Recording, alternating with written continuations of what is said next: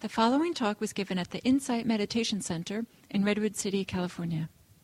Please visit our website at audiodharma.org. Okay, well, good afternoon, everyone. Welcome to the fourth annual Eightfold Path program. Unfortunately, it began with an erroneous email telling you that it began at 1:30 and it really begins at 1, so I'm so glad you're all here, but there may be a second wave at 1.30. People who believe the email. So um, fortunately, we're planning to start with a sit, so we'll maybe have that run a little longer just to be sure that everybody's here who wants to be here. Is the sound okay? Okay. So I'm Chris Clifford, and this is Bruni Davila. I'm so happy to be sharing this program with. And our third teacher is Kim Allen. And hopefully, one of the three of us will be here at all the sessions to provide some continuity. And then we'll have some guest teachers come in and teach with us for part of the sessions. So, the plan for today is that we'll have a sit, and then um, I will introduce the Eightfold Path. What is it? Where does it come from in the teachings? Why are we doing this? And then we'll have a breakout discussion, which is a key part of these meetings, so that you get to know each other and have a feeling of community. And then Bruni will talk about the program, structure of the program, some uh, important attitudes and ideas to bring to how to work with the program. We'll have another discussion group, and that's our basic plan for today. Okay? So we have assigned mentors to everyone who signed up by the deadline, and you will be hearing from them pretty soon. And uh, if you haven't signed up, if you thought you didn't need to do that or you want a mentor and you didn't understand, you can come and talk to me at the break and we'll see what we can do about that. Okay? It's also fine to come here, get the mailings, do the course on your own without a personal mentor if that's what you wanted to do. All right? Okay, so let's begin with a sitting because mindfulness and a quiet mind is essential to how we're going to go about working with the path. So we want to keep that very much an element of it right from the beginning. So take a posture like. So it's very helpful to take a moment to see if you can get a feeling for your spine being aligned in a way that supports your uprightness without additional muscle strain.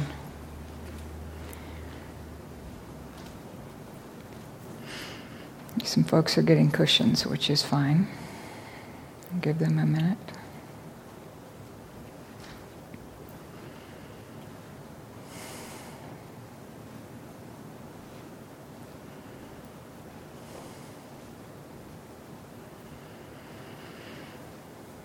So we'll begin by just grounding our energy and attention in the body. So you might begin by bringing some awareness to the point where you're in contact with your seat, your cushion, or your chair.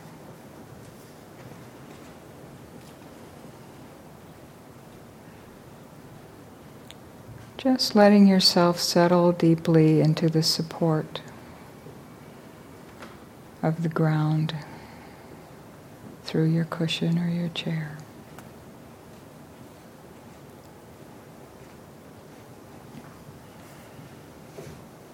Just noticing if you feel in balance from side to side and front to back. How much can you just relax and let go into that feeling of being supported? By the nature of your bones and relaxed in your muscles. Relaxed but awake in your attitude, in your mind. Knowing what's happening as it's happening without any need to comment on it or make anything of it. Just aware the simplicity of sitting here.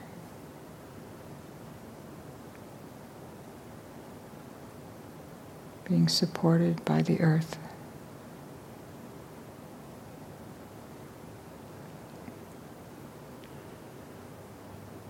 You might let your attention go to where your feet contact the ground.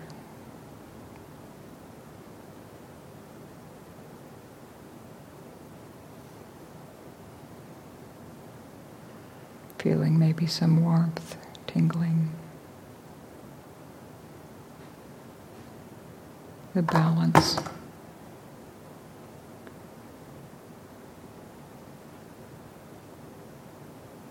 centered, balanced.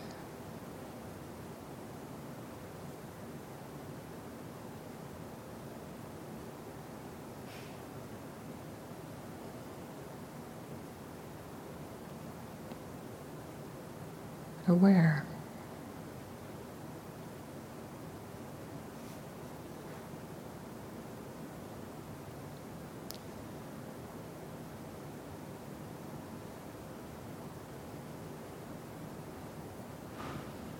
At some point, you might notice some gentle movement in your body associated with breathing in and breathing out. See if you can just let that come to you. There's no need to breathe in any particular way. Just notice it the way you notice your feet against the floor. Letting it be, trusting that your body knows how to breathe.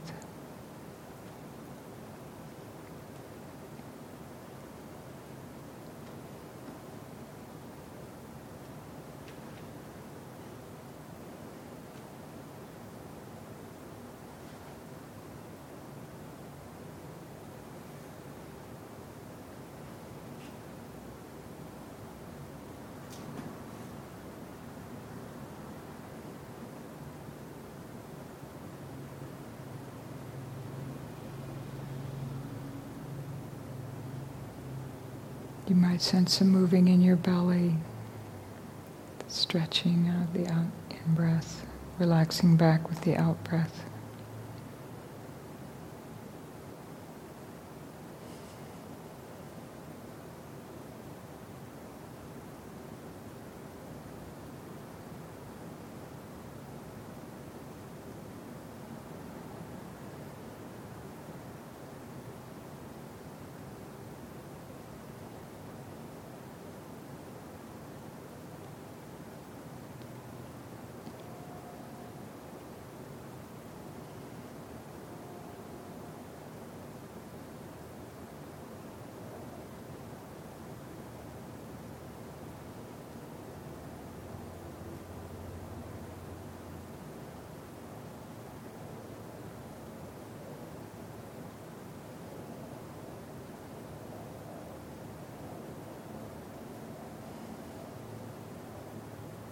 Sounds come and go.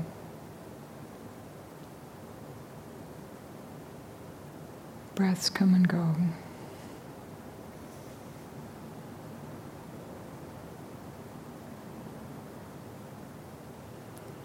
Just settling back, knowing what's happening. Letting it be seen, heard, and felt for just what it is. Simple.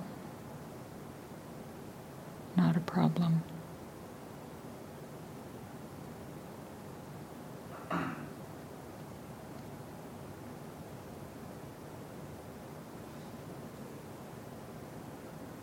The mind wanders off into thinking. When you wake up, there you are.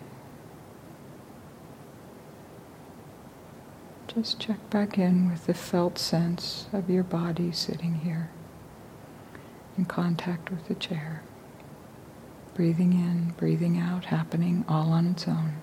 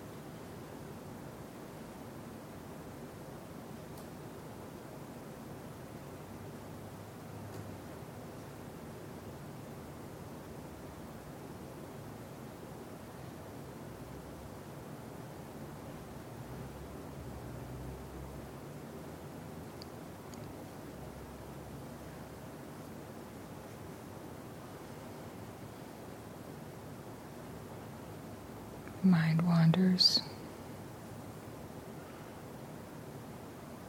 We wake up, we remember, here we are.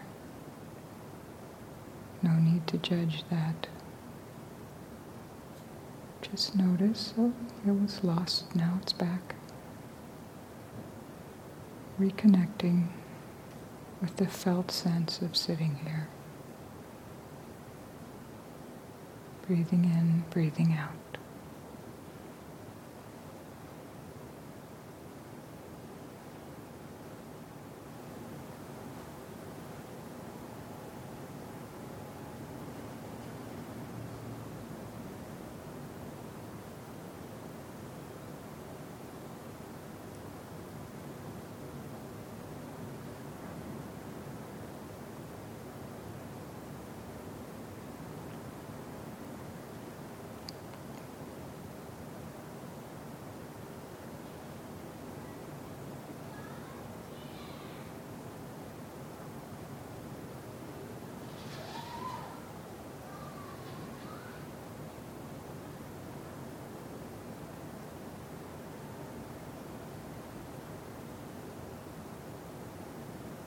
Sounds happen.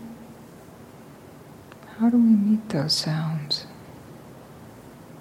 With aversion, with ease and equanimity, maybe a little joy in the sound of children.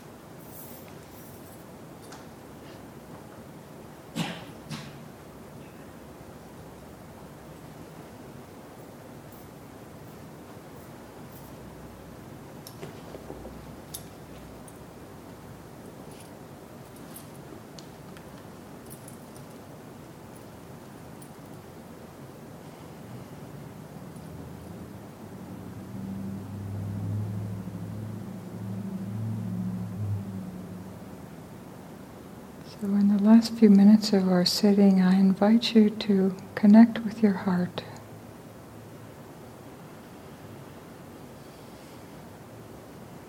Maybe bring to mind your intention for joining this program. See if you can connect with the felt sense of that inspiration.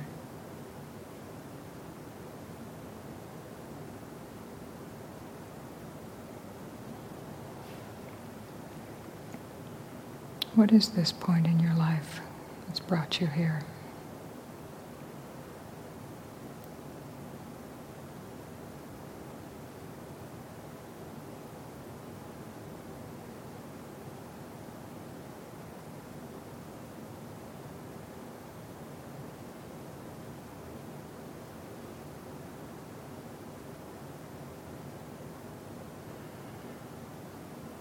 So much just going into your head to think about it, but see if you can stay connected with the breath, the body, the tenderness in the center of your chest, or wherever you feel your heart center. Your good wishes for yourself and for your world.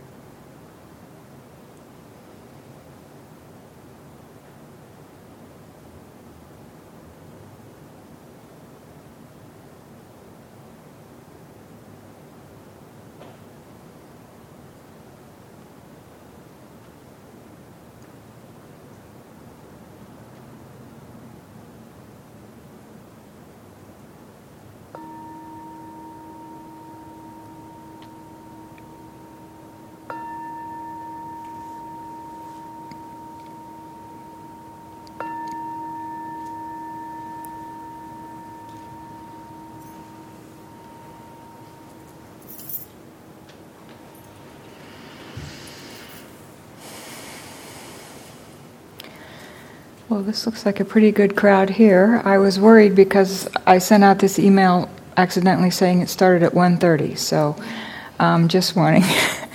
I know, I'm sure.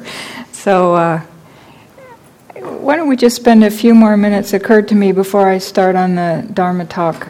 Um, Bernie, you want to introduce yourself a little bit more? Um, sure. Um, Are you on? I'm on. Is she on? Is your thing on? Oh, let me turn it on. You have to- There you go. Can you hear me? Well, okay, great. So um, I feel jazzed to be here with all of you today. Uh, some of you may have seen me around. I've been at, uh, practicing with IMC for the past maybe 10 years, something like that, and have been practicing since um, maybe the early 90s, different places. And here I am. I arrived here. Um, I um, I have dedicated some of the service that that I do in my life to, to IMC and IRC, doing um, registering many. Some maybe some of you have gone already to some of the retreats we offered at IRC, and um, have gone through the SATI program, the SATI program for Introduction to Chaplaincy. So, different ways I've been um, here in um, giving and, and receiving so much uh, from so many people that practice here and service here. So, and I'm so happy to be doing this with you. Yeah. Yeah. Wonderful to be with Chris here. So, thank you.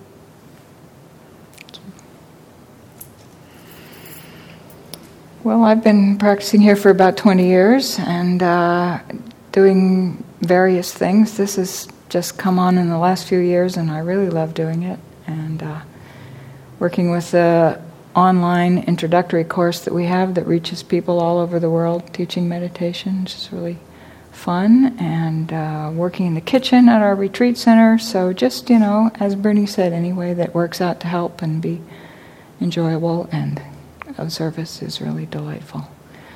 Um, I thought we might. Who else here is a mentor in this program? Would you raise your hands? Okay, so I know it's confusing that people don't know who their assignments are, but let me just say this is Tanya and Jim and Judy Cannon in the back there and Michael Bennett. Anybody I miss? Okay, so if you happen to have heard from them and you want to introduce yourself to them, you you know, the list the, you will be contacted if you've signed up, and if you haven't, you can come and see me at the break. Okay. So um, let's go ahead and start. I think we're doing okay here.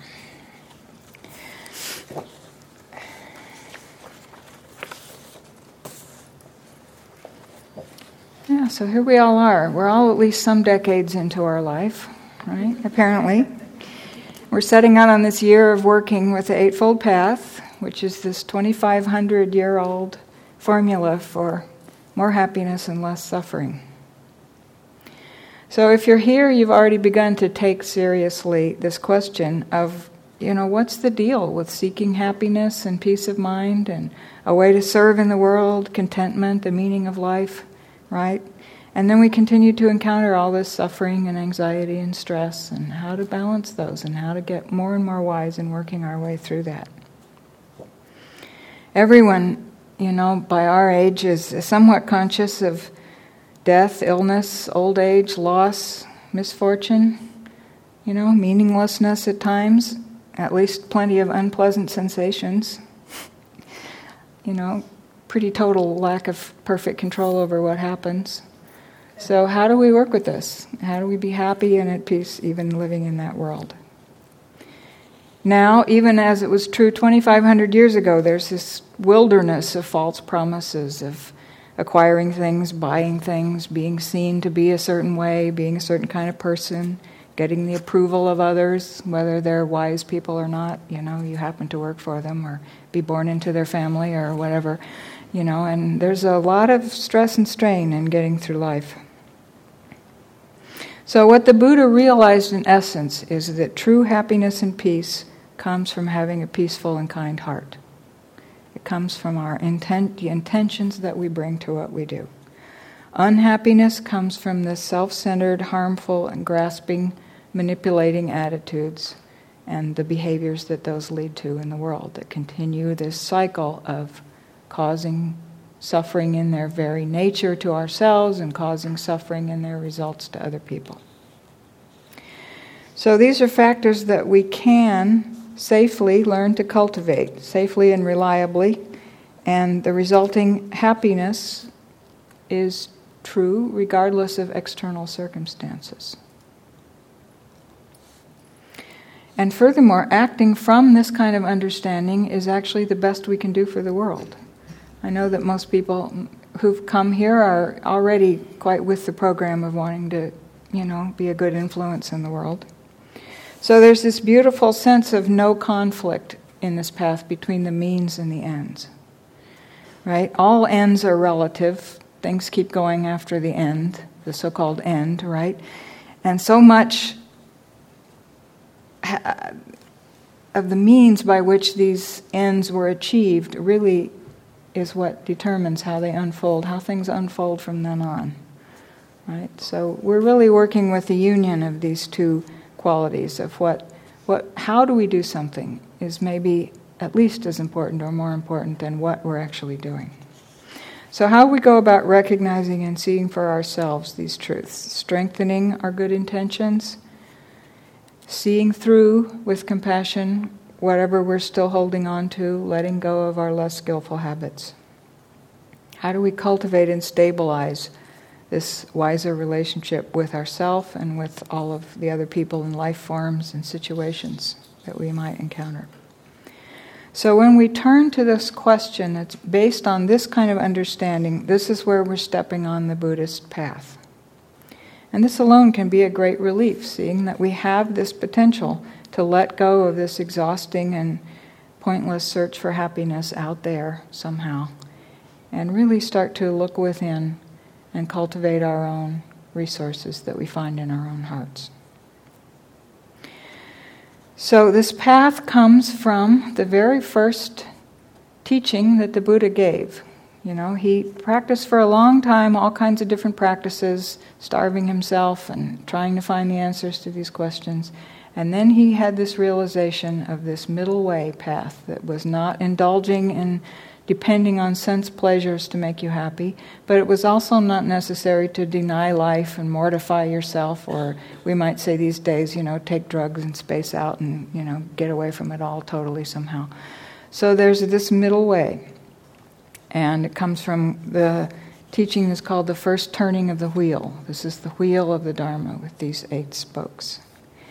And the context that it's taught in is the Four Noble Truths the truth that there is suffering, the truth that suffering is caused by how we're relating to experience in this craving and grasping, self centered sort of way, and the truth that suffer- when we stop doing that, suffering ends, suffering is relieved.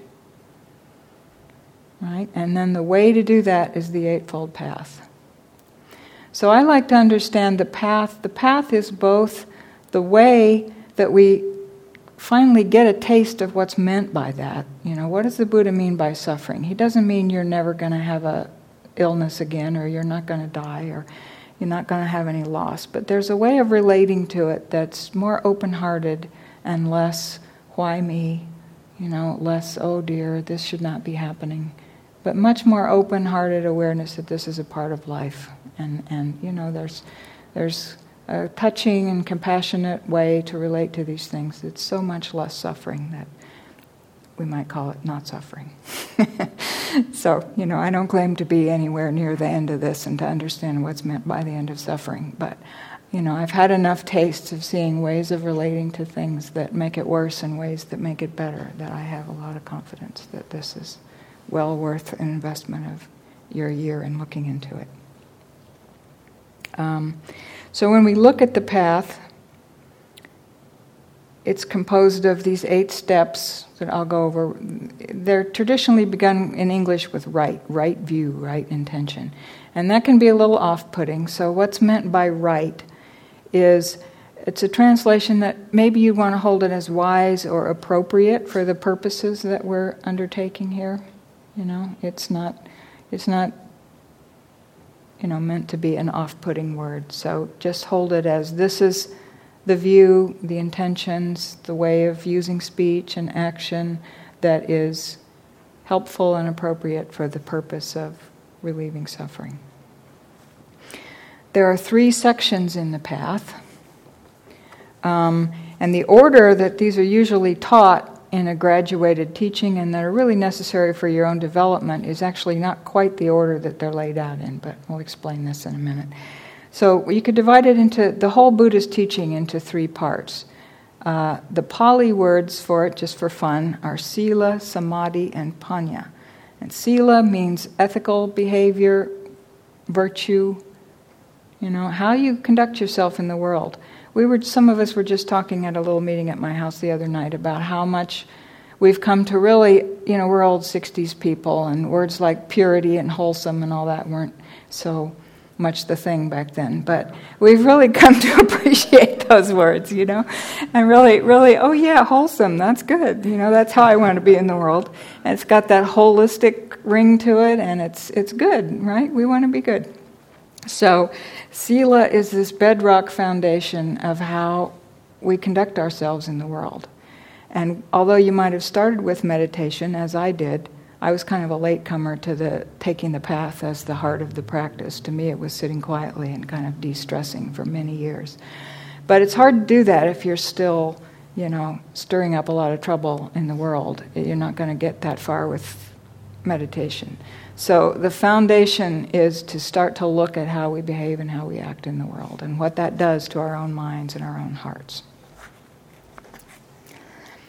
So, you know, the understanding of the Buddha is that every action produces some result. It may be an obvious result, or it just may be reinforcing an inner habit of kind of tightening up and turning away. You know, you can crush a mosquito or something, but you might, if you look carefully, you might notice that you kind of have to tighten up and not really look, you know, while you do it. And so it's got some little way in which it's influencing you as well as influencing the world around you. And this has so much to say about how will you look back at life, you know, on your deathbed, if you're lucky enough to have a deathbed to look back on, you know. What will count? Probably these memories of kindness, memories of love and work that you've done in support of life You know, so this is for yourself and it's for others in a very balanced way. Then the second aspect of the training is samadhi, meditative kind of unification, calming of the mind, quieting down of all this inner noise. Training the mind, working with the mind to let go these deeper and deeper layers of mental irritants and habits that keep driving our behavior really di- and also really discovering the happiness and bliss that's possible through meditation goes a long way to relieving you know addictive needs for stimulation of other kinds and so forth. So it's really it's it's both insight into the deep roots of our unskillful behavior and it's a replacement kind of happiness that's better than you know more ice cream. So well you know occasionally you want the ice cream but no it's it's it's a anyway. And then the, the third factor is wisdom, panya, the development of wisdom. And this comes through what you observe as you slowly work with your ethical behavior and you slowly calm the mind and get some experience, some taste of what is not suffering and what is suffering. The wisdom really deepens. You see through these deeper and deeper conditioned illusions about what's worth clinging to and what's not worth clinging to. And you know, the more you can see, the more clearly you see it, the more deeply you let go. The more deeply you let go, the happier you can be. And so, uh, eventually, complete freedom from the forces of greed, hatred, and delusion. It's interesting that in Buddhism, that's how enlightenment is defined as the absence of greed, hatred, and delusion. What you do with it is up to you. You know, you can be an artist, you can serve the world, you can be a great parent, you can do whatever you want, need to do or want to do. You know, it's not it's not trying to get to a particular state or become a certain kind of person, but letting go of greed, hatred, and delusion. Right.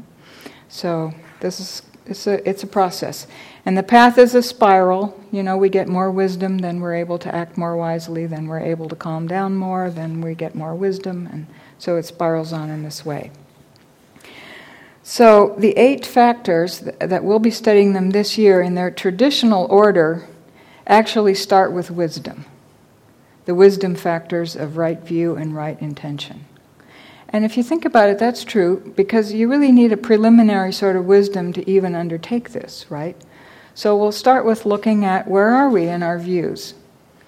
Okay, what is it that we believe? What do we really think life is all about? And what, what views are driving us right now? And we'll understand where we are with our wisdom and how that's giving rise to what kind of intentions. And then we'll look at how we're behaving in speech and action and livelihood.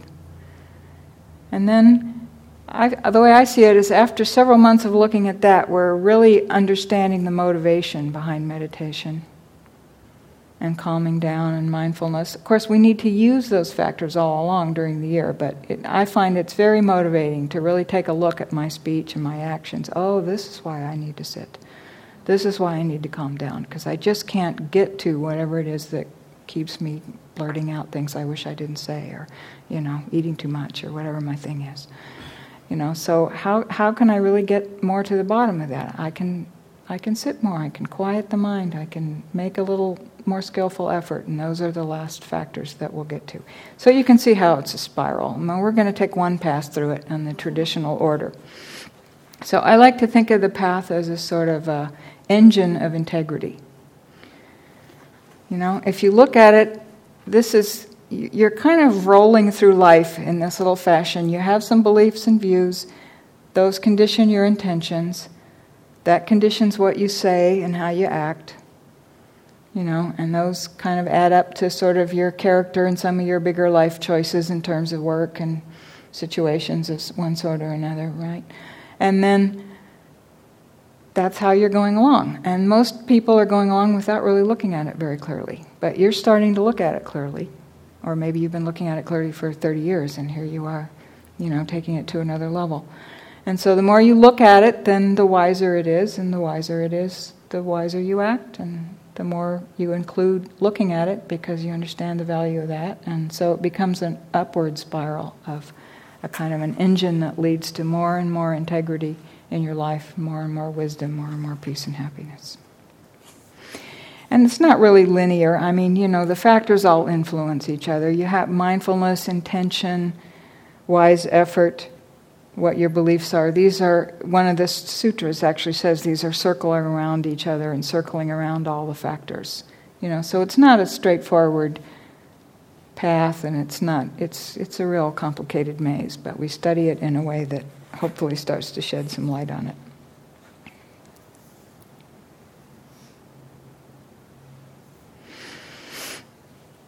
So, what does it mean to be on the path? Um, I think of it in two ways of orientation and navigation. So it's an orientation that we all really need in our lives. What's our life about? What's the meaning of life? And it's so, so incredibly valuable to bring this orientation to whatever you're doing so that you can always look at well how am i doing it you know say you have to work late at night and you know you don't want to be there and there's chaos going on and all that you can always turn to okay, how am I going to bring the path factors to work here? It's like a higher level project that you always have going in your mind that can make any situation meaningful to you, you know, and give you some opportunity to relate to it in a way that's more skillful. And we're, we're orienting toward this direction of greater and greater peace and happiness and being able to be an open hearted person in the world you know, and that direction then starts to gather a lot of other factors into our life to make sense more and more often. It, it isn't too helpful in this path, you know, maybe some of you are really inspired by the idea of total liberation. And that's, that's great, as long as you keep your eye on the steps right in front of you, you know, because what's happening right now is the only place that we can really make any progress in that direction. You know, so that idea is, for some of you, it may be out there like the North Star, that you're not so much thinking you're going to get there, but you're thinking that, you know, at least you're heading for true north, you know, in, in your worldly navigation, right? But so, you know, there's different places to be in this, and, and it's all good as an orientation. The second aspect is what you might call navigation. So, how do you know if you're on the path? And in what way is this a path? It's not a path like it's predefined and, you know, oops, you took a wrong step or, you know, it's not laid out. It's, it's a way, I think of it as a set of skills like navigating a forest. You know, you you're learning to recognize the trees and you're learning the animal signs and you're learning about the stars and then you're, you're out in the kind of trackless wilderness of the rest of your life. and you have, but you have these skills, you know, so, and you have your orientation. So it's not a path like it's, you know, all mown for you and you're just going to skip along like the yellow brick road exactly, but but it's it's navigational skills. And you can always ask yourself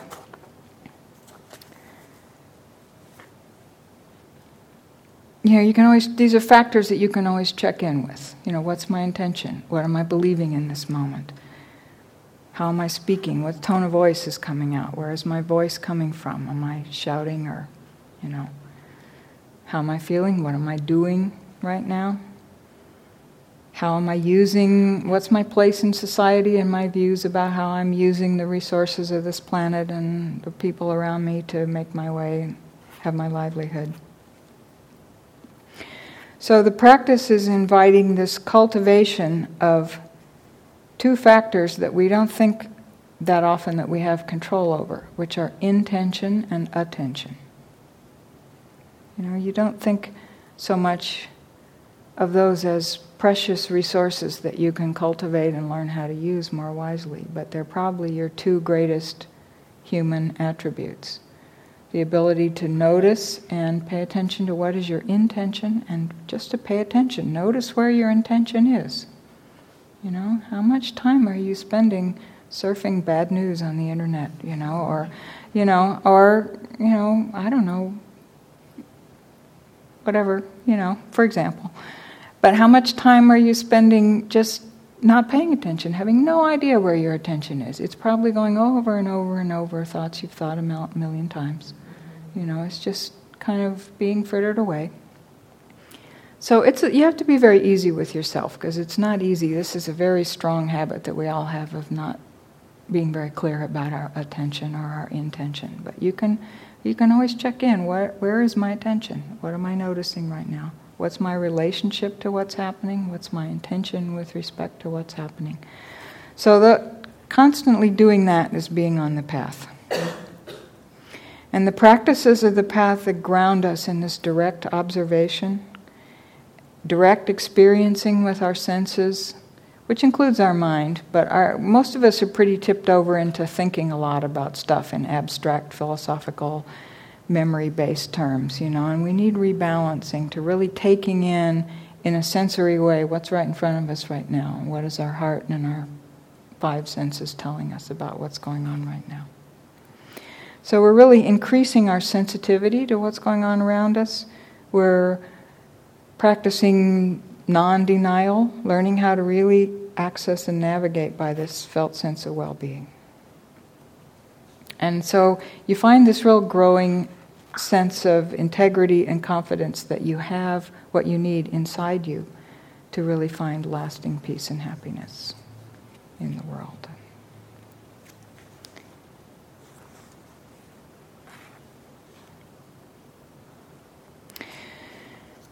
So, got a few minutes. Does anyone have any questions or comments about uh, the path? Or, you know, Brittany's going to talk about the program, so let's not get into that, but maybe just uh, did what I've said raise any questions for you or anything you'd like to share?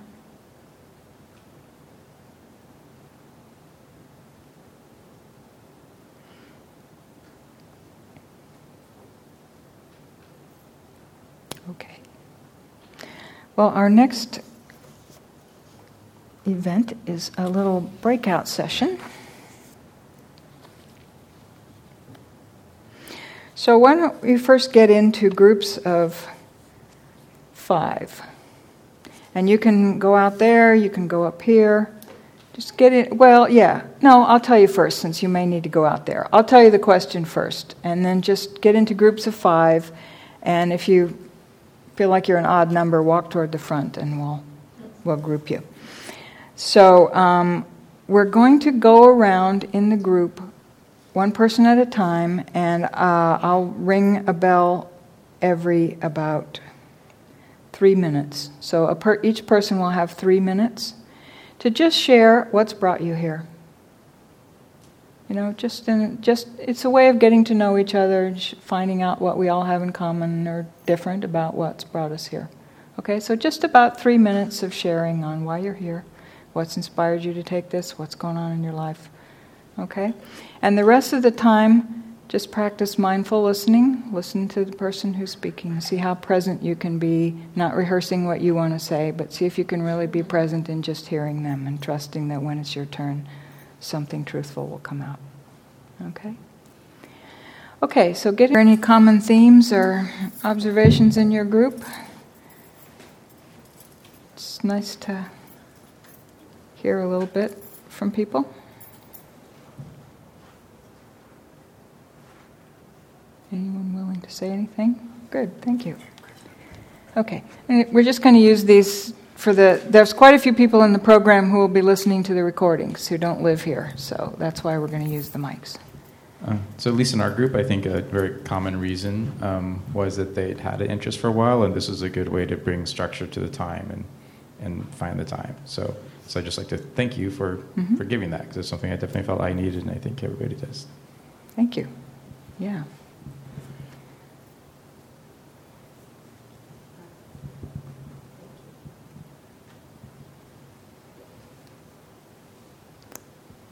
So everybody in our group that is totally different reason. However, we have this similar enthusiasm. we all want to be here, and we're really looking forward to this program. And we also very appreciate the opportunity to be able to practice with this wonderful group. Thank you.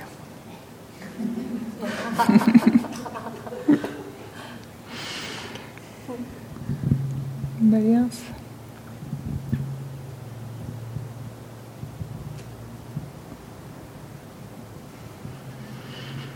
Okay, well, let's take about a 10-minute break. Um, We'll come back at, uh, maybe a little more, we're, we're fine on our schedule. So we'll come back about 2:25, and you can talk to each other informally out there. You can come up here if you have issues with the program with me, and then Bruni will talk about the program. I mean, you know, regarding mentors and the mailing and all that.